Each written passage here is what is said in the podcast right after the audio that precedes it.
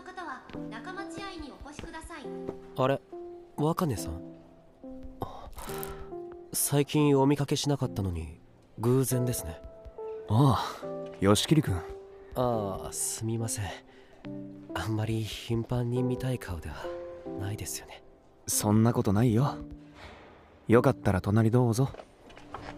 ありがとうございます。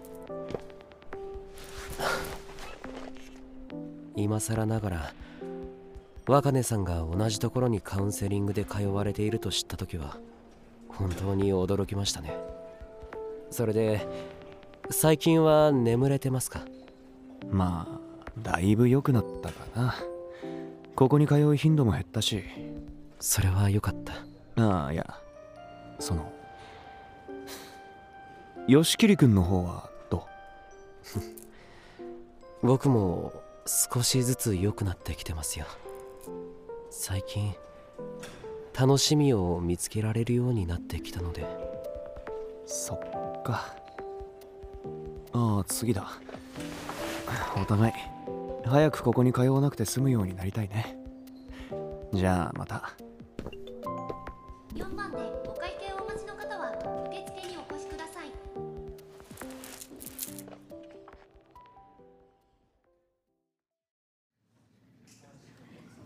でなんで管轄外の俺たちが例の酒本さんの学校によこされたわけ？一係の補助俺が喜び勇んでここに来てると思うか、うん、でも警察からは関係者への接触は禁じられてるでしょ。聞き込みでもないなら何しろっての石凪さんの様子を見るようにだと。俺が懸案事項の報告書を出したからだな何その激ムズなミッション。接触できないのに遠目から観察しろってこと？ちょうどこれから昼休みだ。今日も酒本さんは休みらしいとりあえず怪しまれないように全教室覗いて。海あ 何でもない。若いなって。もし普通に高校行ってたら何部に入ってただろうなえ？帰宅部一択。なんでだよ。あんな足速いんだから運動部とか。別に運動好きじゃないし元は足そんな速くないよ。仕事始めて毎朝走ってるからちょっとはタイム縮んだかも。マジ？どこで階段のとこ急げって分かってる。足が速いだけで全部間に合うならよかったのにね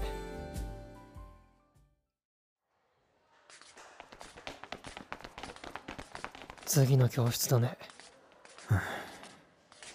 直近の教育委員会のアンケートでもいじめや揉め事は報告されてない。酒本さんと石凪さんが仲違いしたような話も聞いていない上になんなら2人は入学時から一番仲が良かったらしい。まあでも仲がいい方が喧嘩した時余計に亀裂深めに入るでしょ。あの子かなんていうか普通だね。